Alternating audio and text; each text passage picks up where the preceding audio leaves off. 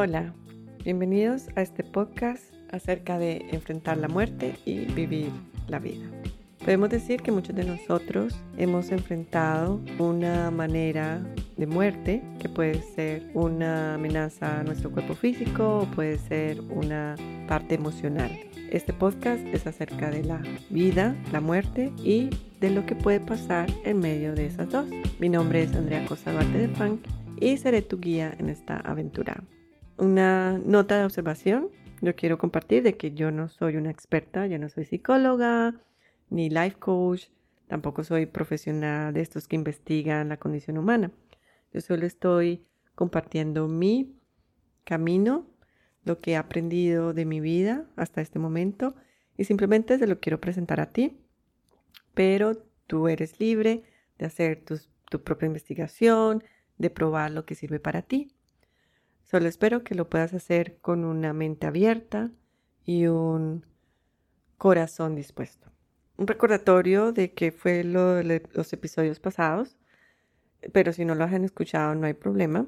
De los episodios pasados tocamos o hablé acerca de las realidades de la vida y la muerte, de qué son las primeras oportunidades de vida, cómo aceptar esta realidad, qué se puede hacer o cómo se puede enfrentar esta muerte y por qué nos da miedo hablar de la muerte. Entonces, como haciendo un paso siguiente, ya después de que, pues, por ejemplo, uno está, ya enfrentó la muerte y ya menos, como que, que siente como que ahí vamos saliendo, salió este episodio acerca de la resiliencia emocional. Los tópicos que, vamos, que voy a hablar es, bueno, qué es la resiliencia emocional, las características, las descripciones. Voy a hablar también de cuando ser negativo no es una opción. De pronto voy a alcanzar a hablar acerca de una charla que vi por internet.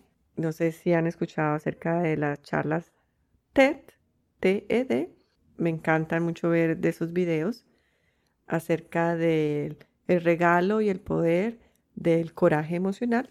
Espero compartir algunos tips o steps que he leído acerca de cómo construir esta resiliencia emocional. Antes de empezar, quiero que tomes un momento y trae a tu mente que en tu vida en este momento estás teniendo dificultades.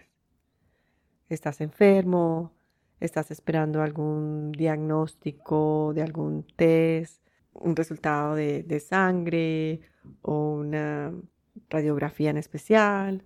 De pronto si estás enfrentando que terminas alguna relación o si estás en general cansado de la vida. Y lo que vas a escuchar hoy probablemente no va a ser algo que te impresione, que digas, wow. Pero mi esperanza en compartir es de que de pronto te pueda ayudar a moverte un poquito hacia adelante, un poquito hacia esa sanación o de pronto a que poco a poco estés construyendo una vida de lo cual estés, bueno, si no puedes, si no quieres escuchar la palabra o orgulloso, pero al menos una, una vida en que te sientas tranquilo. ¿Cómo se me ocurrió la idea de este episodio? Yo soy una chica normal, solo soy eh, una sobreviviente de cáncer de mama, soy profesora de yoga, sí tengo un grado de ingeniero electrónico, también logré tener un, un máster cuando estaba pasando por quimioterapia y radiación y que en ese momento pues me estoy intentando reconectar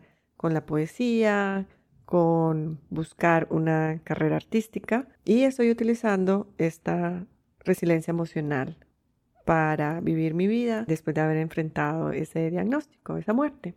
Pero inicialmente yo quería llamar este episodio, el tema era cuando ser negativo no es una opción, pero yo soy consciente de que muchas veces no todos estamos en una mente receptiva y estamos, podemos estar en la parte negativa, pero cuando a mí me diagnosticaron de cáncer fue una de las cosas que yo pensaba mucho de ser negativa no es una opción, pero a raíz de que hace poco alguien reconoció esa resiliencia emocional, me sonó mucho unirlo con este, este tema. Entonces, no sé si de pronto es la primera vez que has escuchado la resiliencia emocional o de pronto has escuchado inteligencia emocional, creo que eso es algo diferente, pero una de las descripciones que yo le doy a esto es resiliencia emocional es que después de haber reconocido el miedo, el dolor o la tristeza de una situación específica, que eres capaz de atravesar esa, esa primera condición, no ignorando,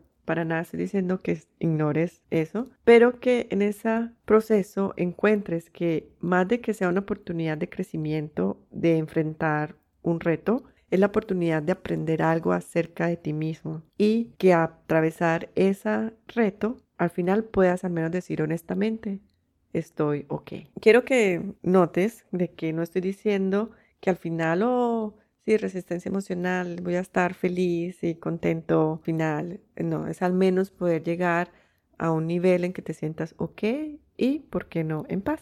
Hay otras descripciones que le podemos dar, pero por ahora empezamos con eso. Y hay una cosa que quiero resaltar mucho. A mí no me gusta decir la palabra oh, el problema, oh, tengo este problema. Para mí me gusta mucho decir es un reto. Y hay otra persona que sigo que se llama Borja, es un autor español. Él dice que no hay problemas, que son oportunidades de aprendizaje. Y pero en mi deseo de profundizar más en lo que es una descripción y las características, encontré dos acerca de resiliencia emocional, pero voy a, escoger una. La resiliencia emocional se refiere a la habilidad que uno tiene para adaptarse a estas situaciones de estrés o a las crisis. No es eliminar ese estrés o borrar esas dificultades, pero es permitirte aceptar esos retos y vivir a través de esa adversidad y seguir con tu vida. Características de esta cualidad son reconocimiento emocional, perseverancia, como un control interno, optimismo, apoyo, sentido del humor, perspectiva y espiritualidad. De estas, quiero solo mencionar un poquito más de acerca de reconocimiento emocional, pero quiero antes mirar Sí, no estoy segura si de pronto estoy traduciendo mal lo que es, porque bueno, en este momento yo hago estos podcasts tanto en inglés como en español. A veces pues se me mezcla como la traducción. Había dicho era reconocimiento emocional, pero la, una mejor traducción es conciencia emocional. Y a esto me quería enfocar en el sentido de que es una conciencia de qué es lo que está pasando en tu interior, de cómo te sientes y por qué, pero también entender qué es lo que está pasando con los otros, sea de una manera más fácil de entender qué es lo que está pasando en los otros porque estás tú más en contacto contigo mismo. Es ese poner en conexión, no es de poner lo que yo creo en la otra persona, no, es como entenderlo. Y voy a volver a repetir las características. Entonces es conciencia emocional, perseverancia, un control interno, optimismo, soporte o apoyo, sentido del humor, perspectiva y espiritualidad. Para aclarar, estoy diciendo espiritualidad, no religiosidad, para que no, pues, no nos confundamos. Y una de las cosas que quiero también enfocar de este artículo que había leído en una página en inglés este control, interno lo describen como que uno está en control de sus propias vidas, como es una algo que ven también de otras personas que practican mucho eso, como este control de nuestras vidas. Tienen una vista realista del mundo, pero que son más proactivos en buscar soluciones. Eh, teniendo este como sentido del control, reduce el estrés. Bueno, entonces, como yo me identifico con la resiliencia emocional? Para ser honestos, yo nunca me di esta característica a mí misma.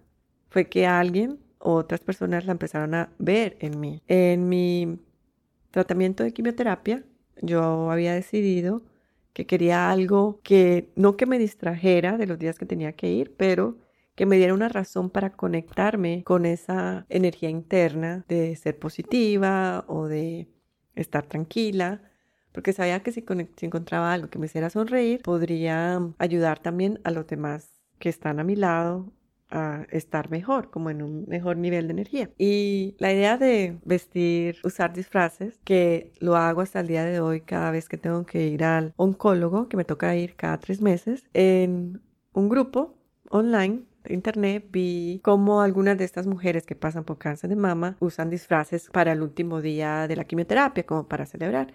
Yo decía, no, yo no quiero esperar hasta el último día, yo necesito algo que cada día que tenga que ir no me esté solo enfocando, oh, es el día de la quimioterapia, no, sino algo que me ayude a enfocarme a otra cosa como para crear menos estrés. Esa es una forma como yo estaba controlando esta mi situación. Y al final alguien reconoció eso, me, me dijo que yo estaba haciendo esta, que estaba practicando mucho esta resiliencia emocional, algo que yo no veía en mí el, la cáncer de mama me dio la oportunidad para crecer en ese sentido de que soy más fuerte de lo que creía.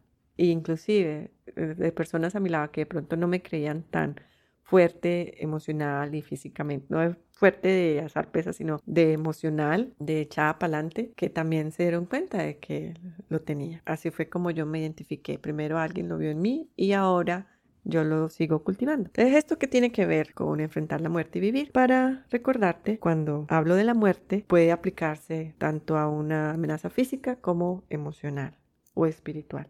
Para mí, esta parte de resiliencia emocional es como una serie de herramientas en que uno tiene la opción de sacarlas cuando uno las necesita. Cuando uno practica algo constantemente, crea esta memoria en nuestro cuerpo y en nuestra mente que cuando uno la necesita, lo saca más rápido. Entonces, cuando es enfrentar la muerte y vivir, esta frase tiene dos partes. La parte de enfrentar la muerte. Y aquí podemos utilizar la resiliencia emocional para encontrar como una, un norte no, o encontrar una base en qué es lo que está pasando, en mirar, aplicar estas características o, pasos para guiarnos hacia algo adelante. Que la idea de pronto no uno no vea la luz, pero que uno se pueda mover un poquito. Y en vivir, la resiliencia emocional es, nos ayuda también como a saber qué está pasando dentro de nosotros y alrededor para seguir moviéndonos hacia adelante. Porque después de haber enfrentado esta amenaza de la muerte, de pronto entre las dos uno se va a sentir un poco perdido, desgastado, pero al final de cuentas, si estás escuchando este podcast, todavía estás aquí, es ¿qué vas a hacer con que todavía estás aquí? Eso sí, te lo dejo a ti. Entonces, cuando ser negativo no es una opción. A veces es una misconcepción o una tendencia tener que, cuando alguien recibe, por ejemplo, un, un diagnóstico de cáncer, de que uno diga a la persona, oh, tienes que ser positiva, o si uno ve oh, esa persona pasó por eso y era pues muy positiva, que no sé qué, y entonces tú también debes ser positivo. No es justo para las otras personas porque no todos somos positivos fácil. En mi caso, yo lloré cuando me dieron el diagnóstico, pero sí, yo reconozco que yo, mi tendencia o la frase, una de las frases que se me vino muy rápido en el primer día, es ser negativo no es una opción. Yo estaba muy consciente de que mi actitud iba a ser clave para mi camino de cómo sanarme del cáncer de mama. Para mí, ser negativo no era una opción y simplemente la quité de la mesa. Y eso funcionó para mí. Y parte de ayudarme fue cuando hice pues los disfraces que había mencionado antes. Entiendo que esta palabra negativa de que ser negativo no es una opción, no para todos puede ser muy fácil de aceptar. Es simplemente lo que me funciona a mí en todo lo que tenía que pasar. Uno cómo aplica esta resiliencia emocional. Uno la puede practicar en muchas en muchos retos que uno tenga en nuestra vida. Por ejemplo, si estás pasando por una relación que terminó y tu corazón está muy triste, empieza a buscar, analizarte a ti primero, cómo te sientes, por qué, no esconderse de ese dolor. Puedes ser perseverante y no darte por vencido de esto que estás pasando. ¿Cuáles son tus mecanismos para sanar? ¿Cómo te estás controlando internamente? ¿Estás viendo la realidad, la realidad del mundo y estás buscando soluciones positivas para tener un poquito más de control? Por ejemplo, si estás sanando tu corazón, de pronto escribir, sacarlo, si darte días, si tienes que estar triste, puedes también empezar a buscar audios o videos que te ayuden como a sanar emocionalmente o saber de que nadie lo va a hacer feliz a uno. Uno primero que es aprender a ser feliz por sí mismo para poder ser feliz con otras personas o con una pareja. Ser optimista si estás triste porque terminaste con alguien, de pronto poco a poco ver el optimismo de que bueno, si, de que bueno, esta relación no funcionó, que aprendí, yo siento que si más adelante voy a tener otra vez la oportunidad de tener una relación con otra persona. Buscar apoyo, apoyo de tus amigos, de tu familia, de lo que necesites pasar, que van a estar ahí para ayudarte.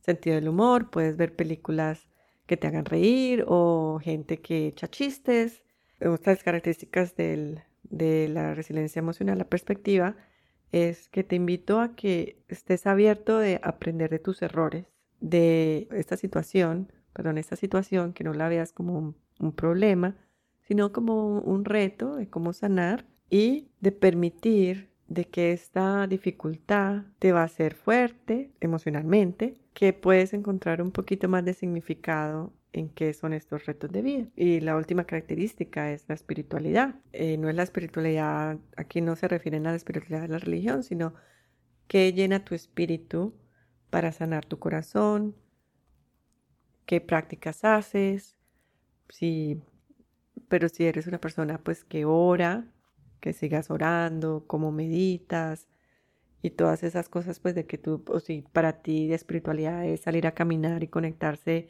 con la naturaleza, que te dediques a ti ese tiempo para poder conectarte con ese espíritu interno que saque a renacer lo bueno que hay en ti para que te ayude a sanar. Entonces, eso es, por ejemplo, es un ejercicio que está intentando hacer por si lo puedes aplicar en cualquier otra situación, es ir característica por característica, aplicarla a tu situación. Ahora la pregunta, si no te identificas con esto de ser, tener esa resiliencia emocional, es todos podemos tener esta cualidad. Entonces quiero primero enfocarme en que por qué algunas personas no ven que tengan esta cualidad.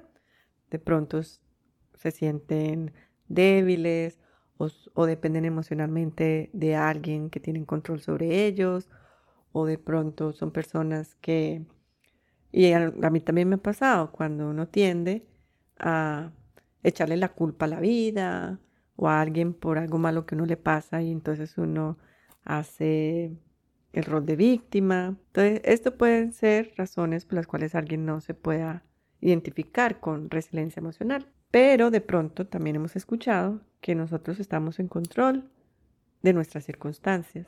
Hay gente que de pronto le cuesta trabajo entender. Y es en el sentido de que sí, no, no es que vayamos a poder controlar todo en nuestra vida. Sí tenemos el control de cómo reaccionar ante las situaciones que nos pasan. Y eso también lo he escuchado de gente muy inteligente. Cómo lo vemos, cómo lo analizamos, qué soluciones o qué cosas probamos o cuántas veces probamos eh, la misma solución, que a veces no funciona la primera vez, entonces uno vuelve intenta, pero reconocer cuando, bueno, esto no me funcionó, cambiémoslo. Entonces, para mí, si uno puede escoger, por ejemplo, qué va a comer, cuándo, cómo, que entonces uno también puede escoger las características que están relacionadas con la resiliencia emocional, pero es poco a poco, con práctica. Y esto me llama a compartir, eh, bueno, en inglés vi una charla en la página de TED, TED Talk, TED Talks,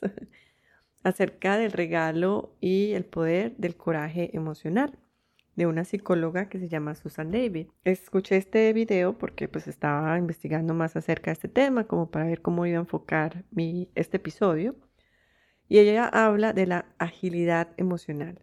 Y ella lo describe como la habilidad de estar con tus emociones con curiosidad, compasión y en especialmente con el coraje para tomar pasos que estén conectados con tus valores y que todo esto es una base para esta resiliencia. Entonces voy a volver a decir qué es lo que es la agilidad emocional, como lo describe esta psicóloga.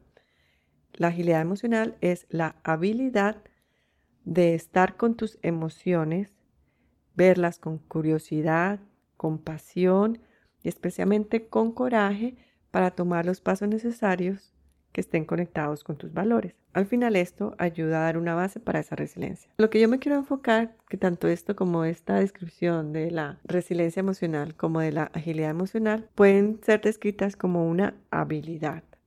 Y si es una habilidad, se puede aprender, se puede practicar. Y como la frase famosa dice, la práctica hace el maestro, algo así, por el estilo, que si uno sigue practicando estas cualidades que están relacionadas, conectadas con la resiliencia emocional y la agilidad emocional, que poco a poco uno dando esos pasos puede crear esa memoria en nuestro interior, en nuestra mente o en nuestro cuerpo. Es como cuando uno está aprendiendo a pintar o a dibujar y le dicen uno no tiene que pintar todos los días y empieza uno a crear como una técnica y a veces uno no necesita la referencia para dibujar, porque ya uno más o menos sabe cómo es, no siempre, pero crea una, algo que uno se acuerda. Entonces ya cuando está presentando uno en una situación, un reto, sale esa resiliencia un poco más fácil si uno se va, va practicando poco a poco. Pero también es que si a veces uno tiene que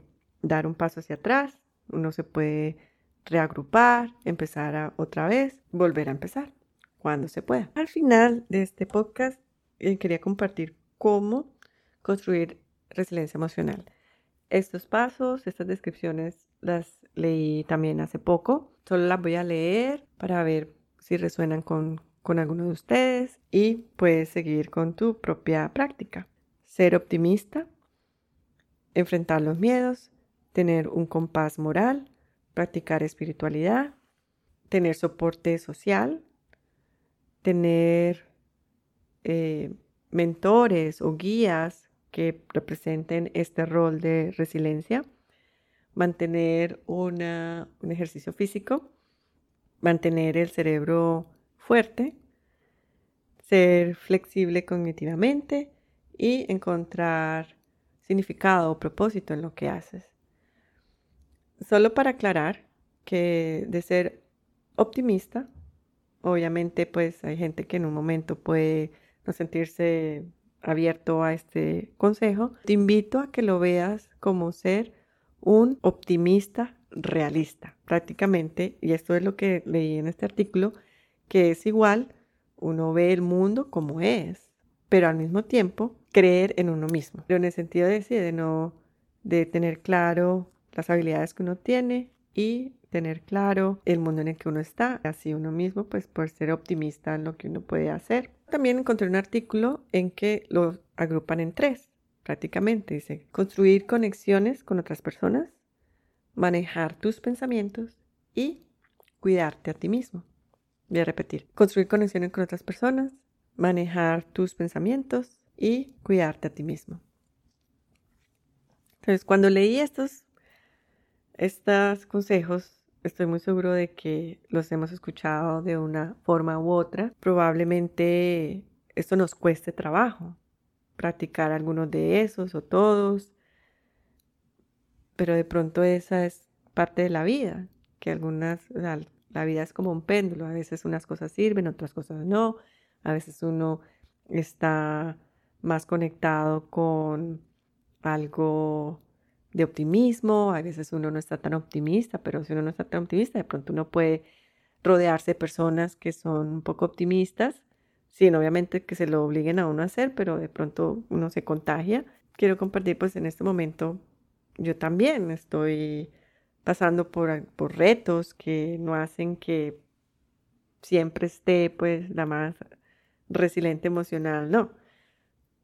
Solo para compartir tres de ellas es el ejercicio, recibir y dar apoyo social y el de tener un, un, un significado, propósito en mi vida. En el de ejercicio físico es pues porque yo, yo no me ha costado años, por decir como 20 años, llegar como a medio una rutina física. En este momento en mi vida me ha costado. Sí, el cáncer de mama y mi diagnóstico de osteoporosis me ha obligado a enfocarme, no me ha obligado, me ha invitado y yo he aceptado la invitación porque como tomemos control, es mi decisión, uno tiene decisión como uno se cuida después de que está uno enfermo o algo así, pero pues yo acepté la invitación de la vida de poco a poco cuidarme un poquito mejor, tanto en lo que como y de pronto usar más la caminadora o caminar más, hacer un poquito más de ejercicios de pesas o de resistencia que ayudan a, a los huesos. Es y a veces todavía me, me cuesta. Sí, yo soy profesora de yoga y antes no era, antes del diagnóstico de cáncer, yo no, pues, no me costaba trabajo practicar todos los días. Ahora estoy un poquito más conectada, me enfoqué mucho en dar clases de yoga cuando estaba en, en mis tratamientos, pero inclusive a mí a veces me, cuesta, pero ya tengo como una técnica diaria de, así sea cinco minutos de yoga o así sea 20 minutos en la caminadora, algo que me ayude como a, a moverme. La otra cosa que es difícil para mí es en, en dar apoyo y recibir apoyo.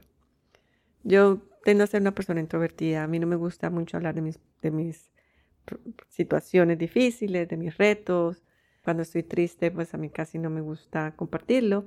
Me gusta, pues, como analizarlo. Y tanto lo que es la pandemia, que nos obligó como a estar más en casa y todo eso, pues a mí me ha beneficiado en el sentido de que me ha ayudado a enfocar en mis proyectos personales, pues porque yo los hago los puedo hacer en cualquier lugar y estando más en la casa tengo menos distracciones, lo he aprovechado de esa manera, pero reconozco que esto crea una distancia, una desconexión entre mi comunidad, entre las personas con las que estoy, inclusive pues así las personas estén lejos. Y fue una de las razones por las cuales me gusta hacer esto, este podcast como una manera para reconectarme, para compartir, poder recibir ese apoyo. Y otra cosa de la que uno pues también me cuesta trabajo me cuesta trabajo para poder practicar esta resiliencia emocional, es en encontrar este propósito de vida, porque me ha costado trabajo encontrar qué es lo que le da propósito, significado a mi vida, pero de no hacer solo cualquier trabajo. Y es difícil, o sea, a veces es difícil encontrar este propósito.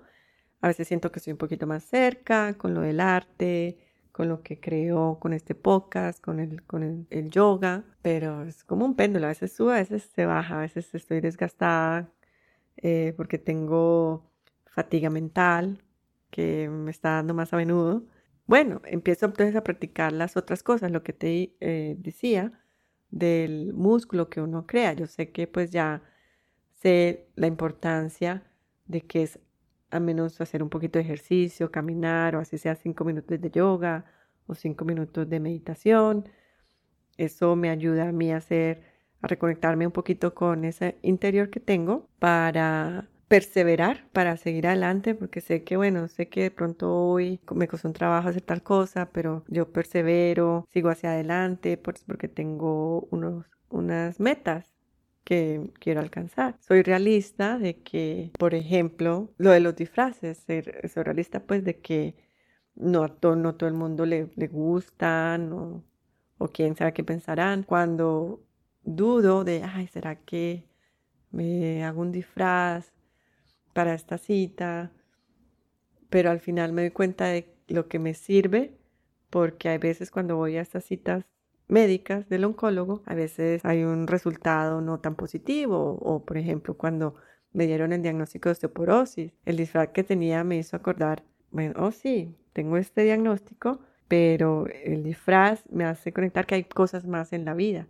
Pueda, va a haber algún tratamiento, puedo seguir adelante. Entonces, me, me, enfoca mucho en que puedo seguir siendo positiva. Tengo el apoyo, el apoyo emocional mucho de mi esposo, que él es muy paciente, entiende cuando, por ejemplo, yo no quiero hablar de lo que me pasa o de lo que me preocupa, me, me da el espacio y él ha sido un gran apoyo en todo lo que hemos pasado como, como familia. Y el sentido del humor, él tiene un sentido de humor que, que ha conectado conmigo y me hace reír, sabe cómo reírme. Entonces, la perspectiva, aplico a la perspectiva en que soy abierta a aprender de mis errores, de que no me gusta esconder los errores que he cometido, que veo los problemas, bueno, no me gusta decir la palabra problemas como retos, porque entiendo que esta dificultad o este reto me va a ayudar a ser más fuerte y de que voy a salir adelante. Y la espiritualidad, aquí la espiritualidad, la, como la practico yo, y la espiritualidad como la practico yo,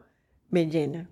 Te invito a que busques qué es lo que te llene espiritualmente, todas estas cosas que te ayudan a estar más en paz contigo mismo. Entonces, antes de decir adiós, voy a compartir un mensaje que busqué en este momento cuando grabé la versión de inglés de este podcast. Lo busqué en Google, en la parte de las imágenes. Este es el primero, la primera imagen que salió. De pronto para ti va a ser diferente. Lo que busqué en inglés, intenté buscar como mensajes de resiliencia emocional y salió este, que dice, cuando aprendemos a ser resilientes, aprendemos a acoger el hermoso y amplio espectro de la experiencia humana. Esto dice que lo dijo Jaeda DeWalt. De pronto lo estoy pronunciando mal, pero voy a repetir el mensaje. Cuando aprendemos a ser resilientes, aprendemos a acoger el hermoso y amplio espectro de la experiencia humana. Si quieres, puedes compartir este episodio con alguien que de pronto lo necesite o que de pronto se puede identificar mandando mis deseos al mundo y a ti que se tomó el tiempo de escuchar, de estar presente. Nos volveremos a escuchar en el siguiente episodio para recordarnos de seguir viviendo y trascender a pesar de todo. Hasta la próxima.